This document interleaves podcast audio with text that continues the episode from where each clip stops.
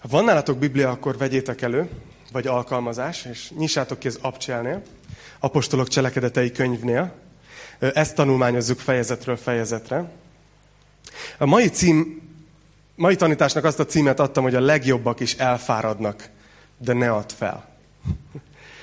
És képzeljétek el, hogy tegnap a, teljesen véletlenül egy nem reprezentatív kutatás során, ami egy Facebook posztom alatt született, kiderült, hogy legalább három emberről most már tudok, akik futás közben hallgatják a tanításokat podcastről. Úgyhogy most akkor titeket is üdvözöllek. Nektek különösen szól ez a tanítás. A legjobbak is elfáradnak, ne add fel.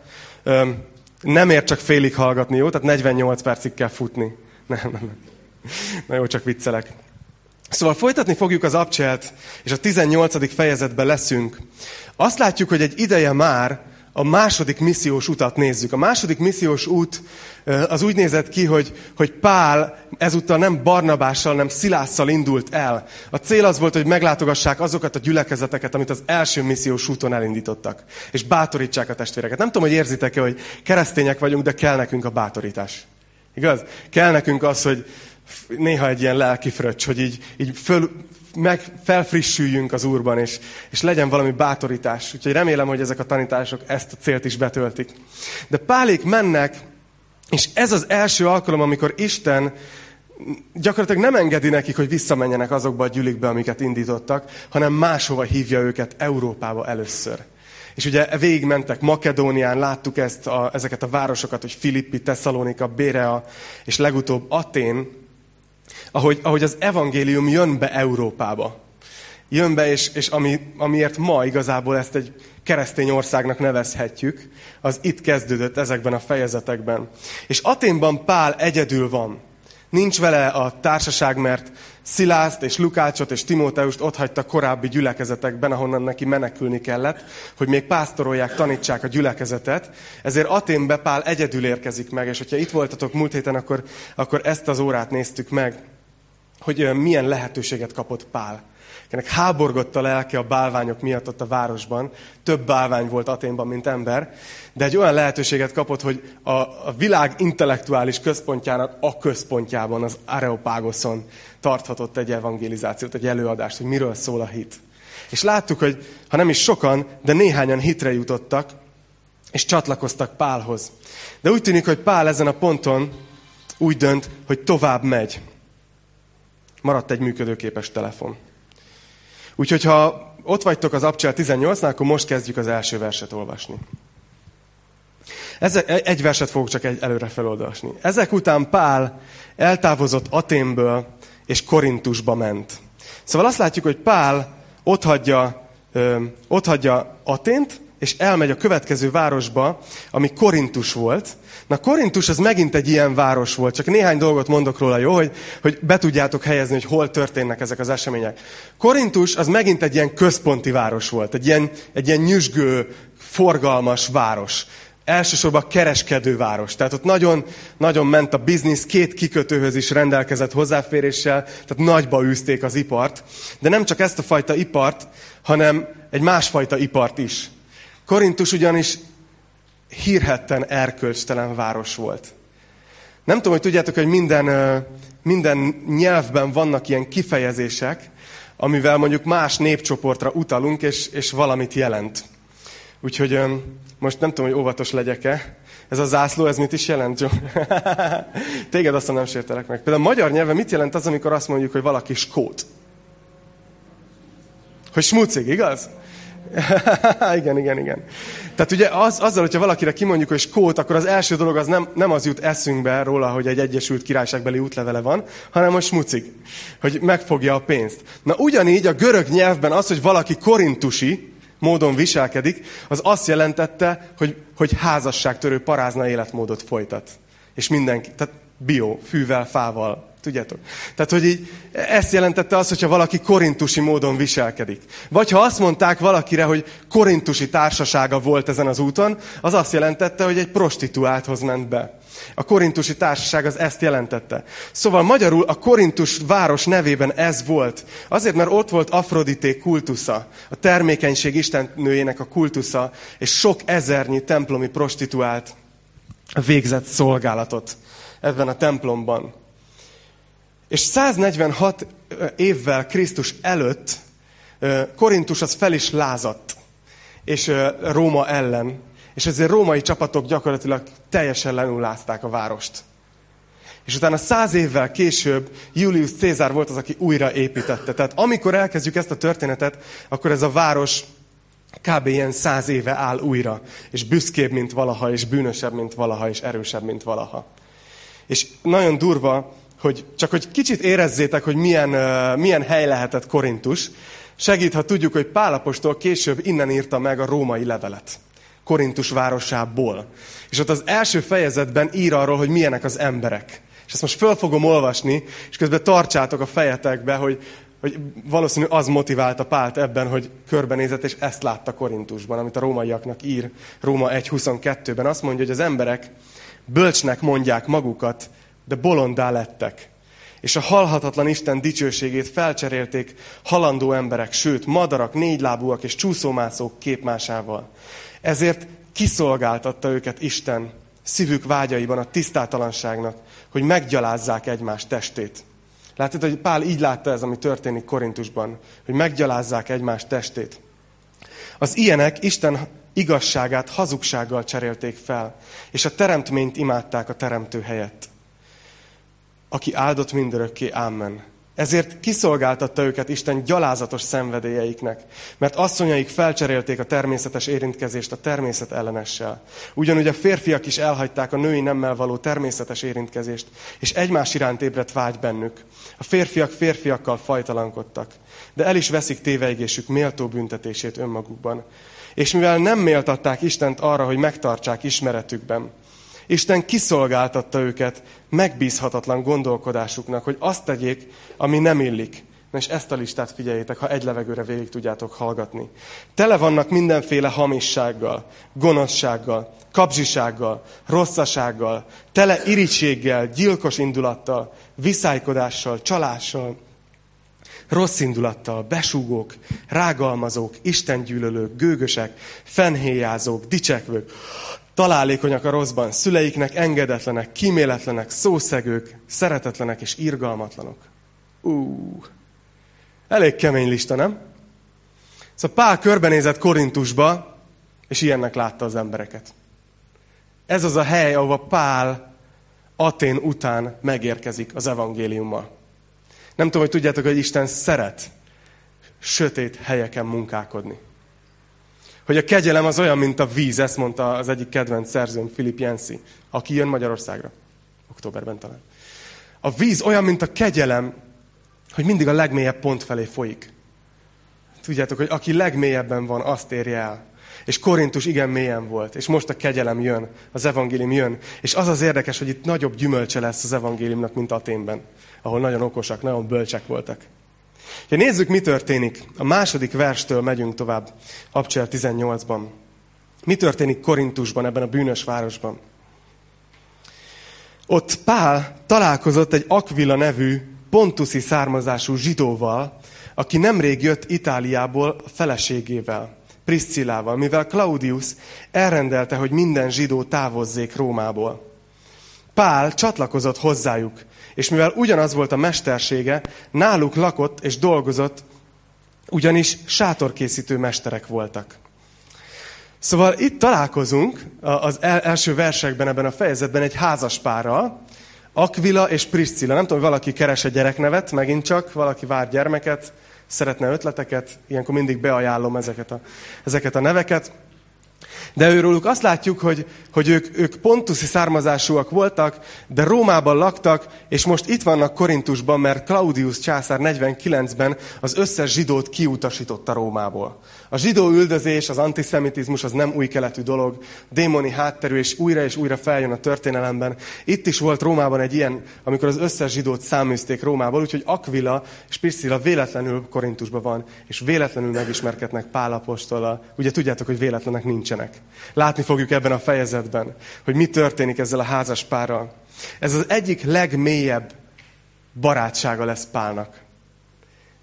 Annyira, hogy majd látni fogjuk később a fejezetben, hogy viszi őket magával majd. És látjuk azt, hogy a római levélben évekkel később, amikor ír, akkor már úgy tűnik, hogy Aquila és Priscilla visszamentek Rómába, visszaköltöztek, és üdvözli őket ezekkel a szavakkal, Róma 16-ban, hogy köszöntsétek Priszkát és Akvilát, akik munkatársaim a Krisztus Jézusban, ők értem a saját életüket kockáztatták. És nem csak én vagyok nekik hálás, hanem a népek valamennyi gyülekezete is.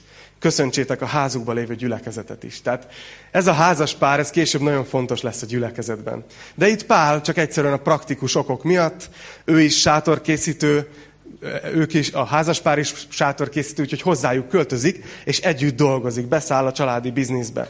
Azt látjuk, hogy hozzájuk költözik. És akkor itt felmerül a kérdés, nem tudom, hogy bennetek is-e, hogy most Pál nem a második missziós úton van? Hogy akkor most miért kezd el sátrakat készíteni? Nem tudom, felmerül-e bennetek? Hogy neked nem, Pál, most neked nem az evangéliumot kéne hirdetned mindenhol?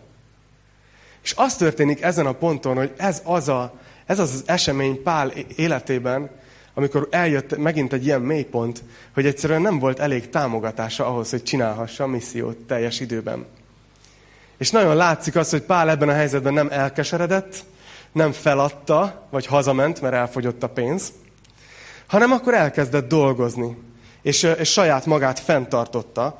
Nincs elég támogatás, hogy teljes időben szolgálhasson, de azt mondja, hogy, hogy szombatonként viszont csinálta. Nézzétek, negyedik vers. Szombatonként azonban a zsinagógákban vitázott, és igyekezett meggyőzni zsidókat és görögöket. Tehát ez egy olyan időszak, a nagy pálapostól, aki szerintem a legnagyobb misszionárius volt életében, akkor nem volt elég támogatása. És ezért dolgoznia kellett, és csak szombaton ment és vitázott a, a zsinagógában a zsidókkal és a görögökkel.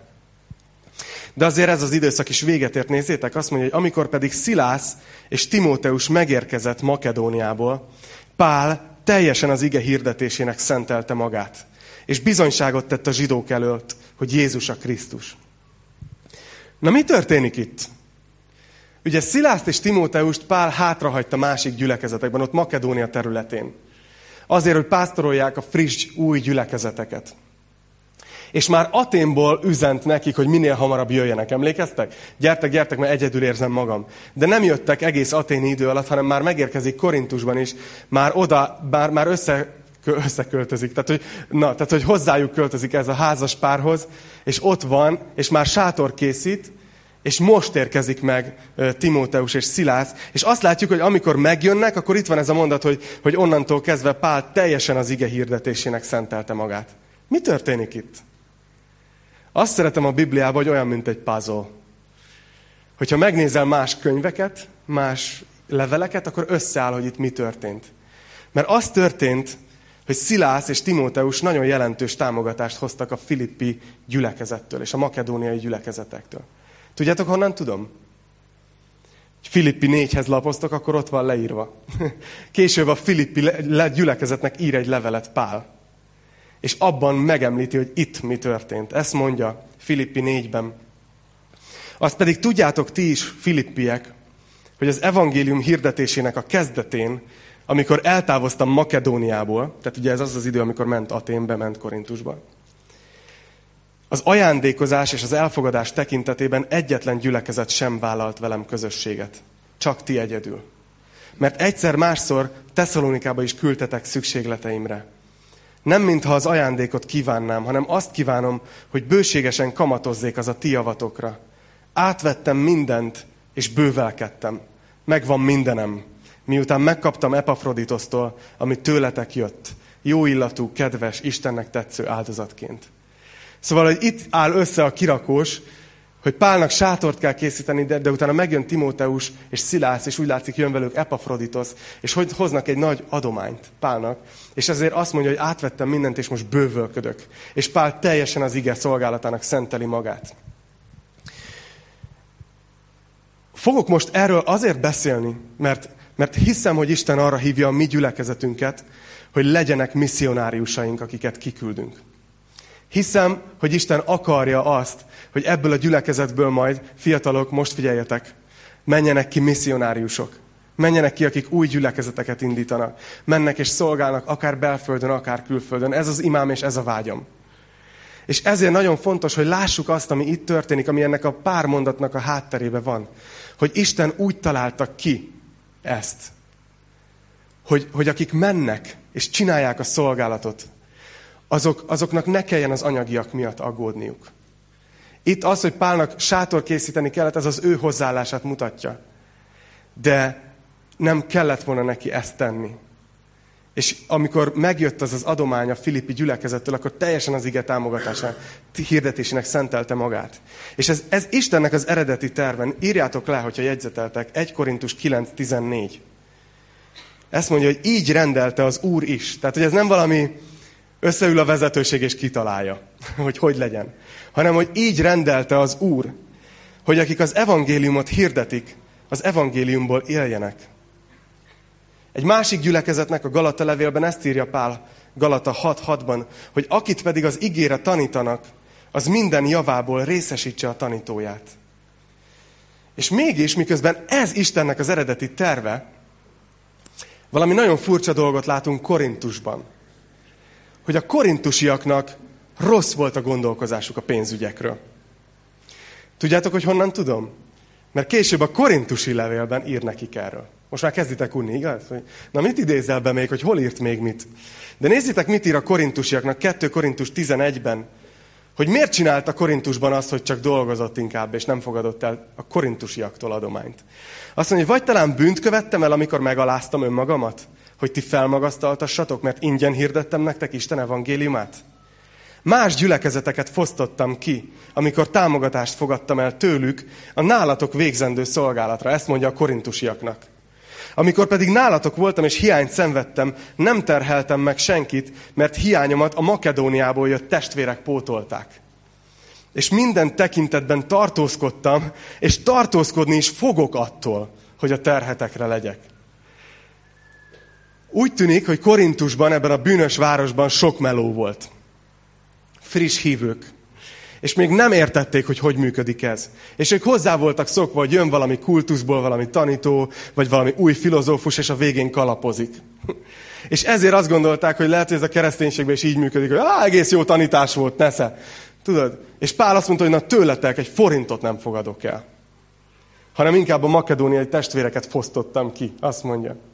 Látjátok, hogy a korintusiaknak rossz volt a, a, a gondolkozásuk ezzel kapcsolatban.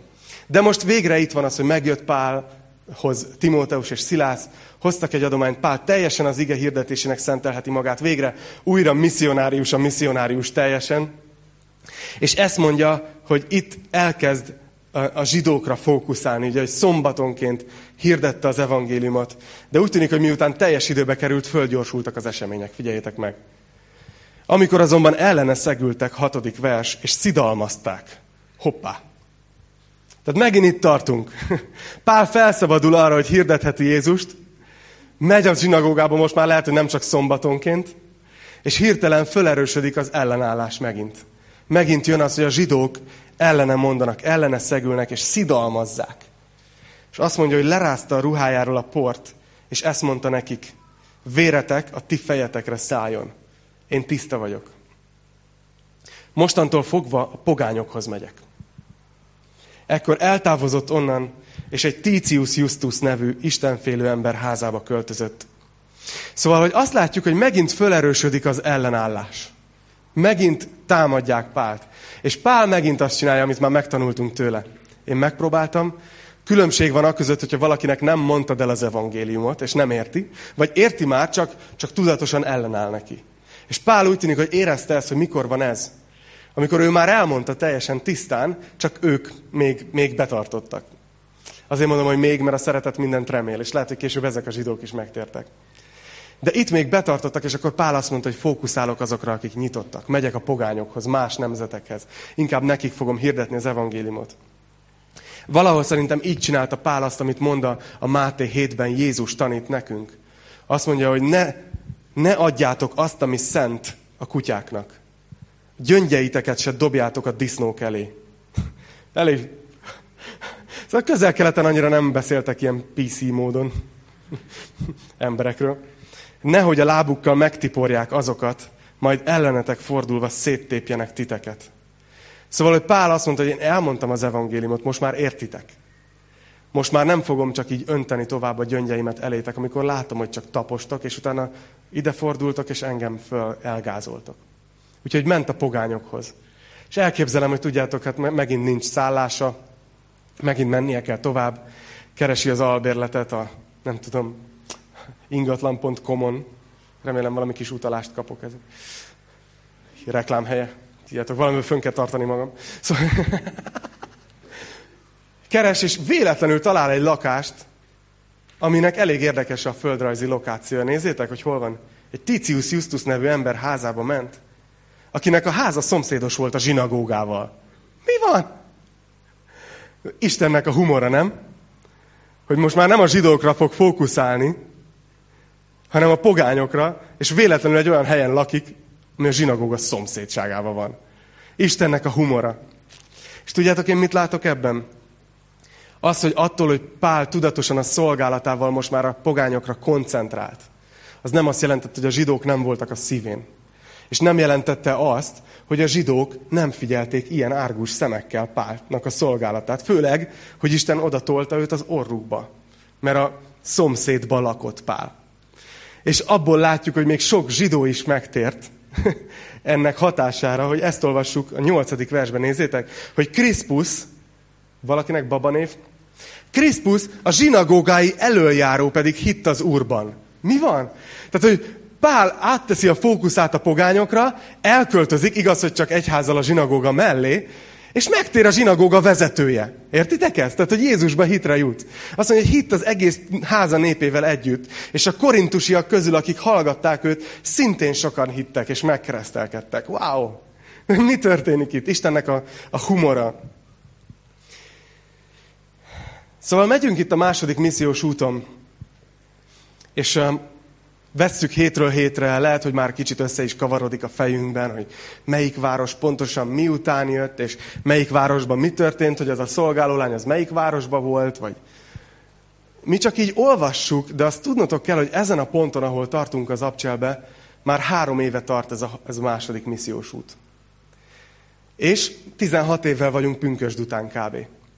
Tehát, hogy itt már azért nem tudom, hogy mi csak olvasjuk, hogy megint ment a zsinagógában, megint vitázott, megint, de nem tudom, hogy belegondoltatok-e, hogy, hogy lehet, hogy lehet, hogy Pál is belefáradhatott ebbe időnként, vagy úgy, úgy meglankadhatott. Én azt gondolom, hogy, hogy igen. Ez a második missziós út már iszonyatosan sok kilométert megtett hajón, viharba, fagyba, szélbe, esőbe, már személyes betegséggel küzdött, ugye azért kellett Lukácsnak csatlakoznia hozzá. Állandóan a zsidók ellenállnak, néha megverik, megbotozzák. Volt már börtönbe. Nem tudom, hogy ti hogy lennétek a helyetekben, mert néha mi úgy gondoljuk, hogy Pálapostól az egy ilyen duracel nyusziként így végigment, és meg se állt egy pillanatra, de, de ember volt. Ember volt, és biztos, hogy ő is időnként megfáradt. És szerintem ezen a ponton ez történik. Tudjátok, miért gondolom azt? A következő vers miatt. Azt mondja, hogy az Úr egy éjjel látomásban ezt mondta Pálnak. Tehát itt Isten fog szólni az ő misszionáriusához.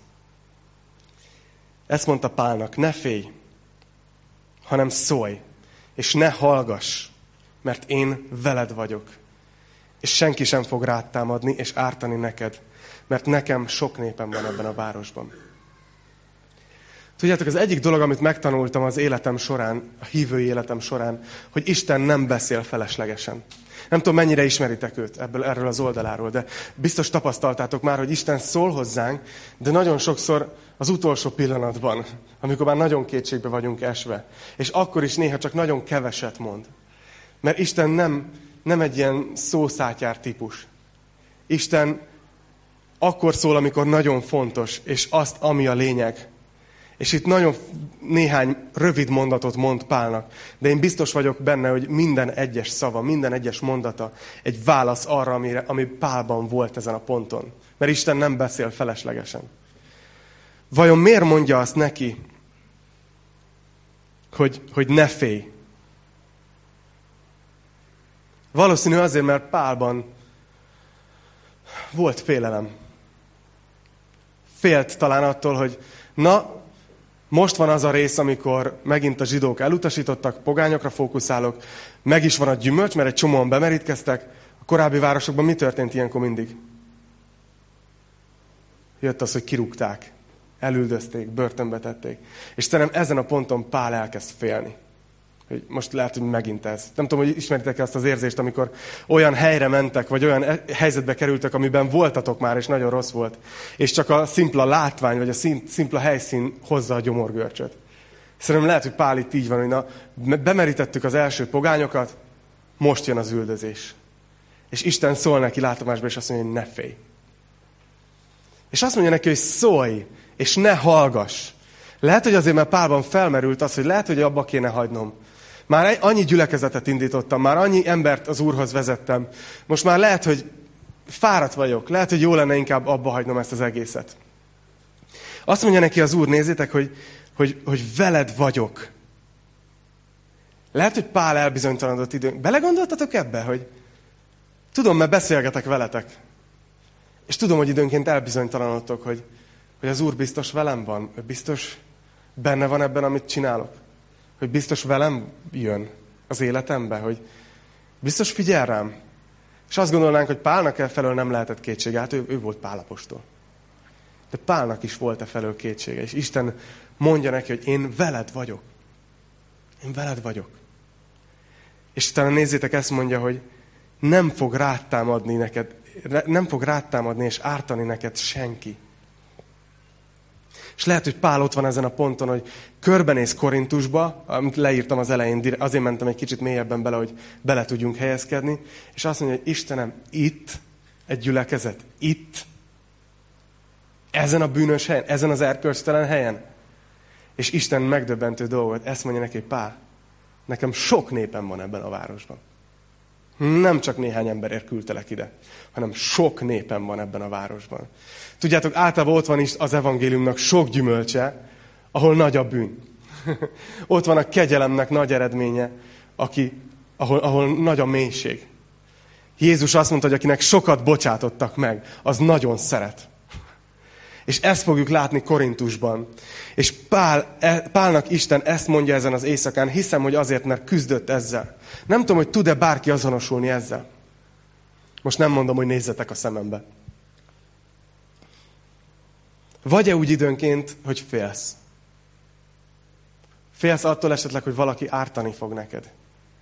Hogy valaki rád támad? Hogy megint jön az, amit már ismersz, egy negatív hullám abban, amiben éppen küzdesz az életedben. Legyen az a házasságod, a gyereknevelésed, a, a munkahelyi körülményeid, a nem tudom, akármilyen területe az életednek. Hogy félsz. Nem tudom, hogy vagy-e úgy, hogy, hogy fel akarod adni a küzdelmet. Nem tudom, a podcastosok hallgatják-e még futás közben. Vagytok-e úgy, hogy fel akarjátok adni? Van-e olyan, hogy elbizonytalanodtok, hogy Isten tényleg veletek van-e abban a dologban, amit csináltok? Mikor esetleg évtizedek óta nem láttok gyümölcsöt, vagy évek óta nem láttok gyümölcsöt? Vagytok-e úgy, hogy, hogy, hogy elbizonytalanodtok, hogy Isten ott van-e? Mert Jézusnak ez volt az utolsó ígérete, ezzel akarlak biztatni titeket ma. Azt mondta a Máté 28-ban, hogy én veletek vagyok minden nap, a világ végezetéig. Szóval, hogyha van csak egy ember közöttetek ma reggel, aki elbizonytalanodik ebben időnként, hogy Isten velem van-e, akkor ma azért jöttem gyülekezetbe, hogy neked elmondjam, hogy veled van mindig. Ahogy az énekben énekeltük. Mindig. Isten mellettünk van, és nem csak úgy, hogy, hogy ott van mellettünk, tudjátok, és nézi, hogy mit szerencsétlenkedünk, hanem hogy Pál azt mondta, hogy ha Isten velünk, úgy értem, a mi oldalunkon van, velünk, értünk harcol, akkor, akkor ki lehet ellenünk? Hogy nem csak úgy van ott Isten, hogy persze tudatában van, hogy mind megyek át. Mert ő mindent lát, mindent tud, mindenhol jelen van. És ezért tudja, hogy mivel küzdök az életben. Ne, nem így van veled. Nem így van veled. Hanem ő úgy van veled, hogy így megfogja a válladat, és gyere, megyünk együtt. És ha én veled vagyok, akkor szerinted ki az, aki ellened állhat?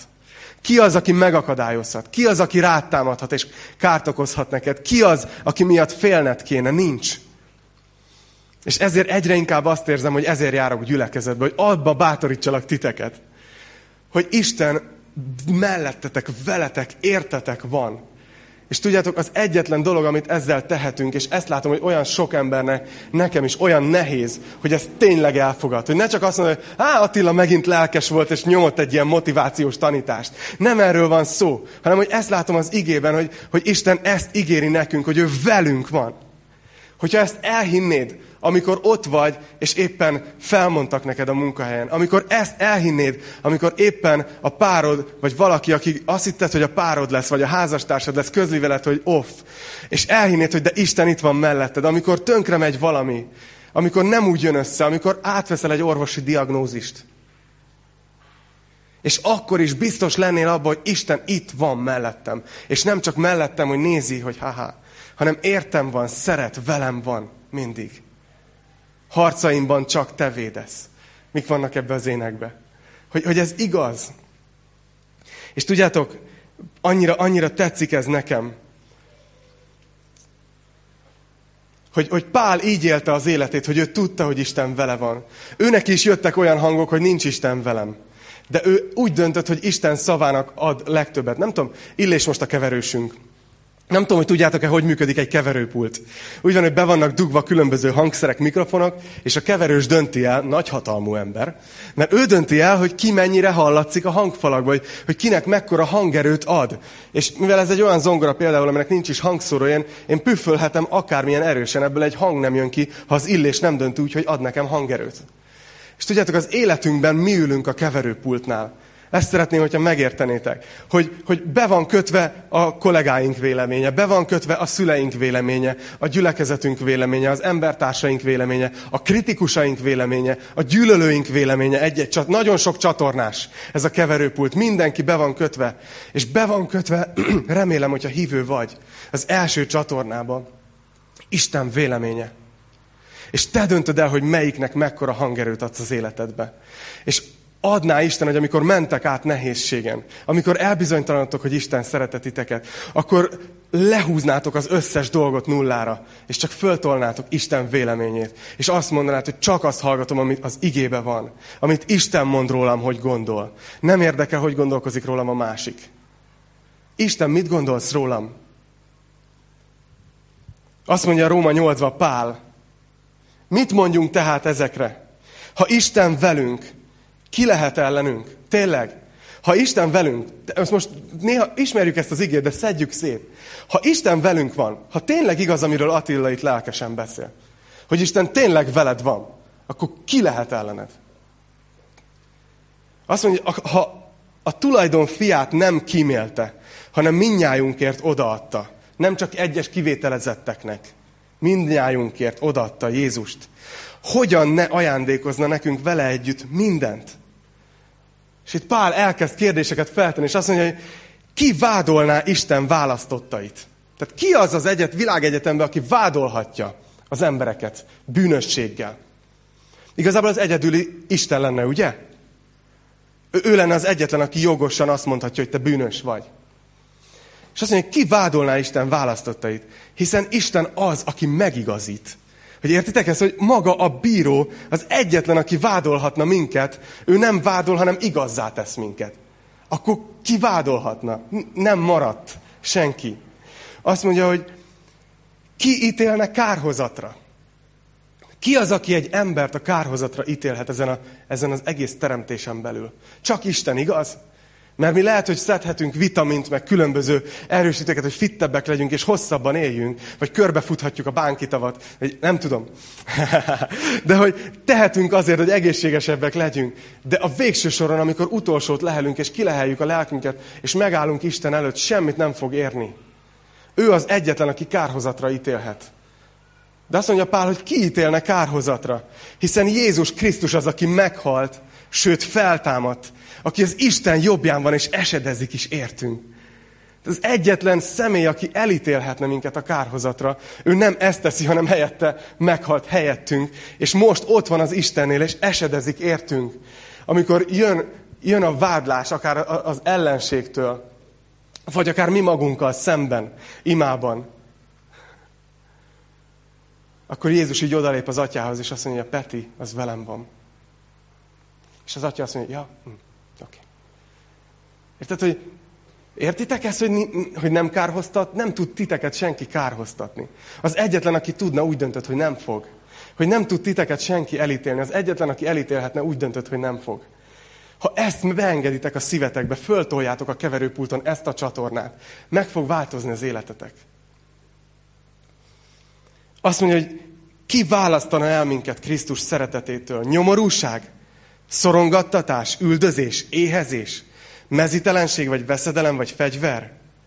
Hiszen a folytatja a 37. versben. Mindezekben diadalmaskodunk. Nem csak megússzuk az életet. Diadalmaskodunk. Győzünk.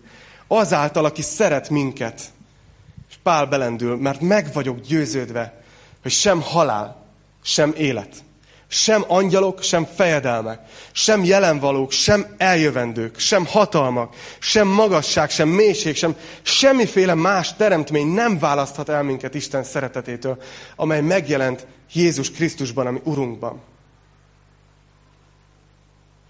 Hogy amikor Jézus megszületett Betlehemben, az nem csak egy ilyen egyszerű dolog volt, hogy na, még egy baba, hanem Isten elküldte azt, akiben benne volt mindez, amit ő gondol rólad hogy ő mennyire szeret téged. Azt mondja, hogy Jézus Krisztusban megmutatta, ami Urunkban, hogy nem választhat el minket semmi Isten szeretetétől. Hagy kérdezzem meg, elfogadtad-e már ezt a szeretetet? Beengedted? Nem azt kérdeztem, hogy vallásos vagy-e? Hívő vagy-e? Nem azt kérdeztem, mert a vallás nem visz a mennybe.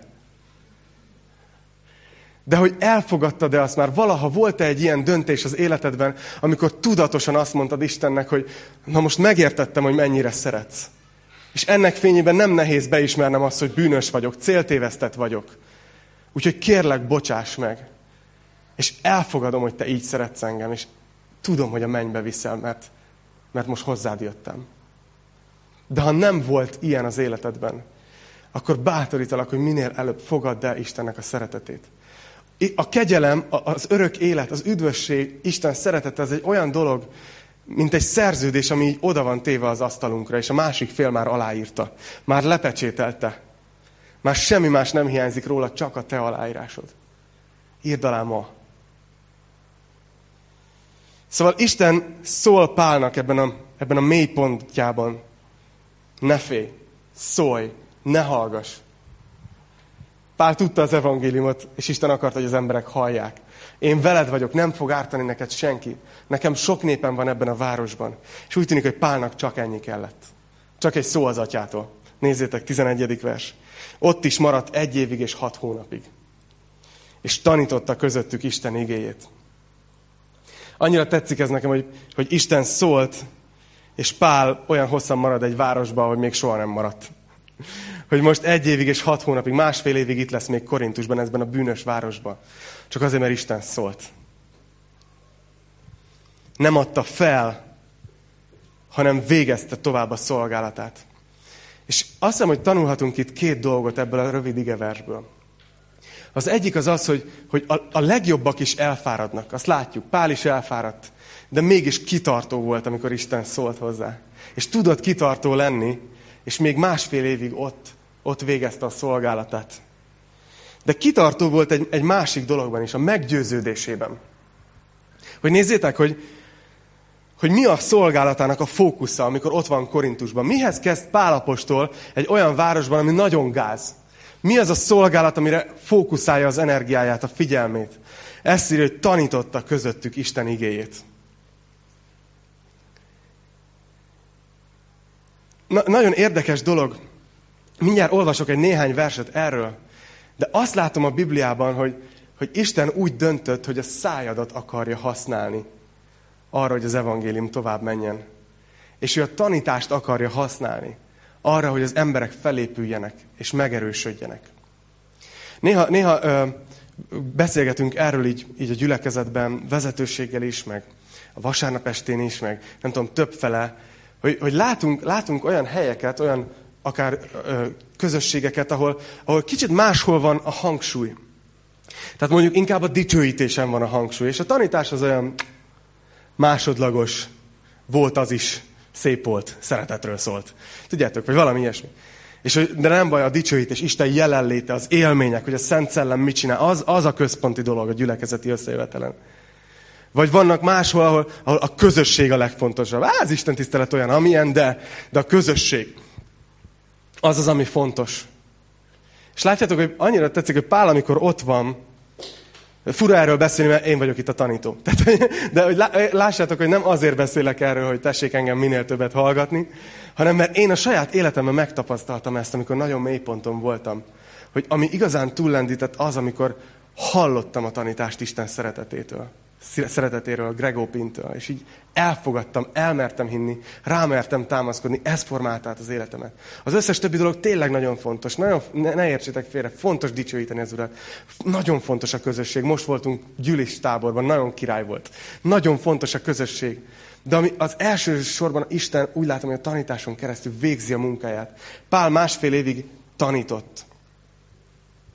És ezért az az imádságom, hogy nőjenek fel itt ebben a gyülekezetben tanítók akik képesek felállni, és tanítani, és akár elmenni, és gyülekezeteket indítani, hogy minél több helyen történjen ez.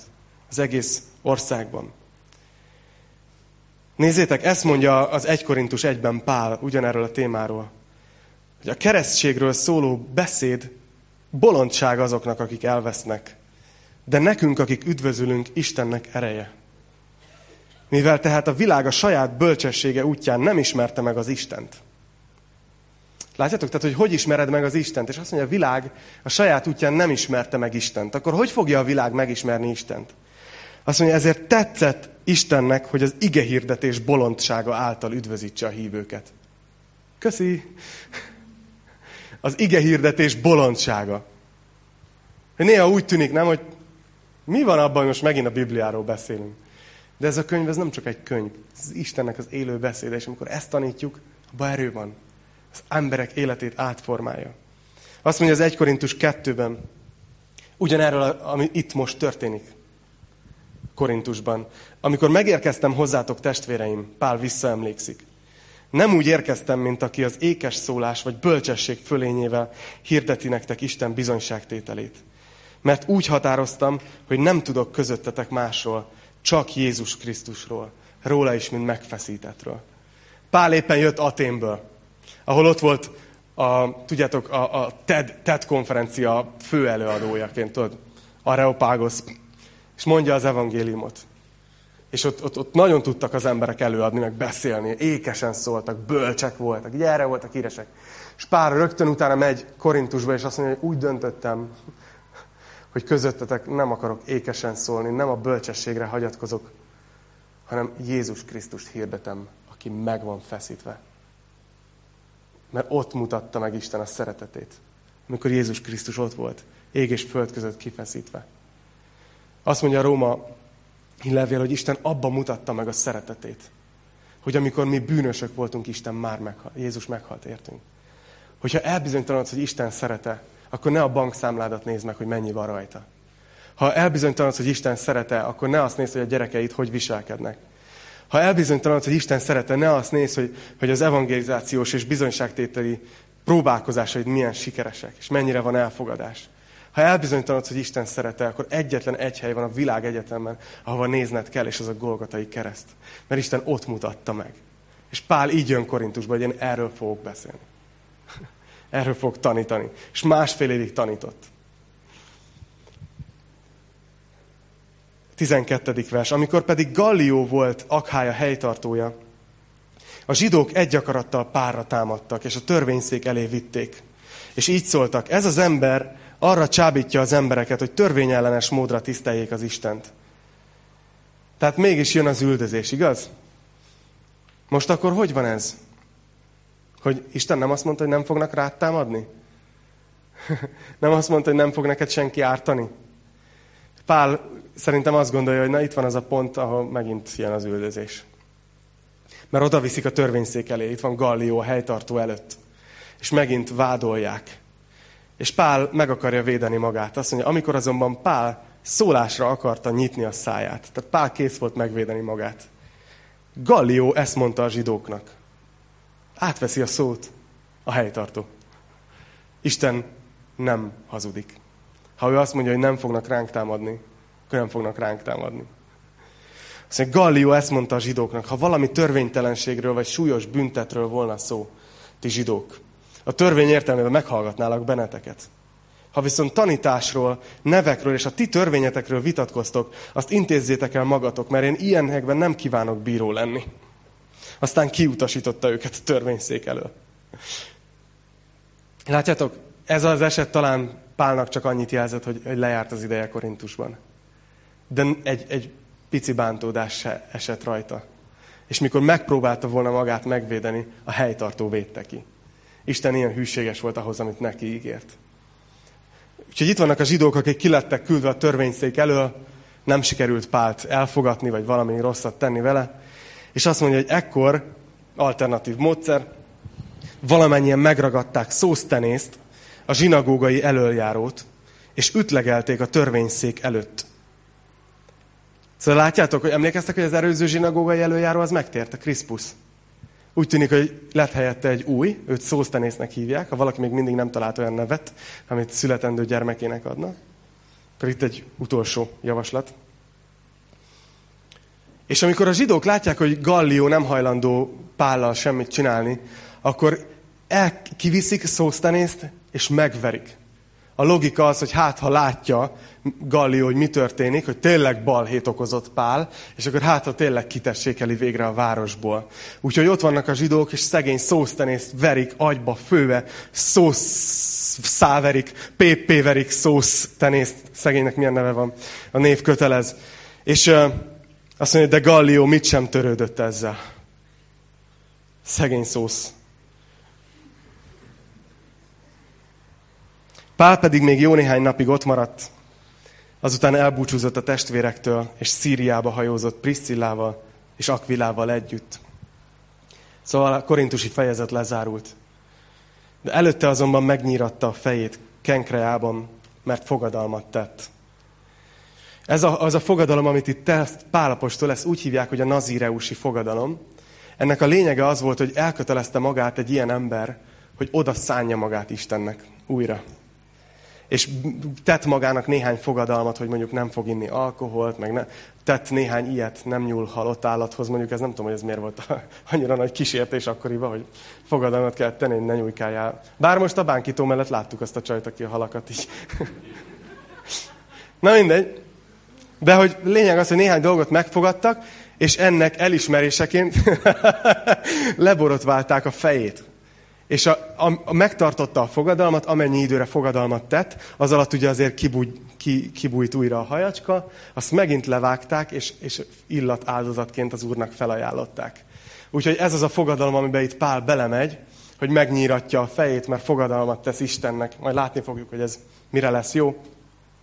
Efézusba érve azonban elvált tőlük, már mint Priscillától és Aquillától, maga pedig bement a zsinagógába és vitázott a zsidókkal amikor arra kérték, hogy hosszabb ideig maradjon náluk, nem volt rá hajlandó, hanem búcsút vett tőlük, és ezt mondta, visszatérek hozzátok, ha Isten is úgy akarja. Tehát Pál itt érzi, hogy haza kell mennie, vissza a küldő gyülekezetébe, de még útközben nem bírja ki, tudjátok, a szokás az egy kemény dolog. Még azért bemegy egy kicsit vitázni a zsinagógába, Efézusba, és még nyitottak is, de tudja, hogy nem maradhat. És azt mondja, hogy hát visszajövök, ha az Isten is úgy akarja. És egyébként vissza is fog jönni még ebben a fejezetben, mert a harmadik missziós úton visszajön Efézusba, de itt csak viszi magával ezt a nyitottságot. Úgyhogy látni fogjuk, hogy most a pihenés ideje jön. Szóval azután elhajózott Efézusból, és miután Cézáreába érkezett, felment Jeruzsálembe, köszöntötte a gyülekezetet, gondolom örültek, hogy látják Pált, visszajött a második missziós útról is, mekkora dolog, megint még több pogányt ért meg, még több ember menekült meg, még több embernek az örökkévaló lakcímkártyája át lett írva. És, és csak így dicsőíthették az urat, és azt mondja, azután pedig lement Antiókiába. Ez az a gyülekezet, ahova Pál annó segédlelki pásztorként ment. Barnabás mellé emlékeztek? Hogy együtt tanították a gyülekezetet, de aztán a Szentlélek kiküldte őket. De újra és újra visszatértek. Legutóbb, amikor visszatértek, akkor elég nagy kalamajka lett. Mert jöttek Judából tévtanítók, és szembeszálltak Pállal. Na vajon most, hogy másodszor is visszatér, mi történik? erről lesz szó jövő héten. Imádkozzunk!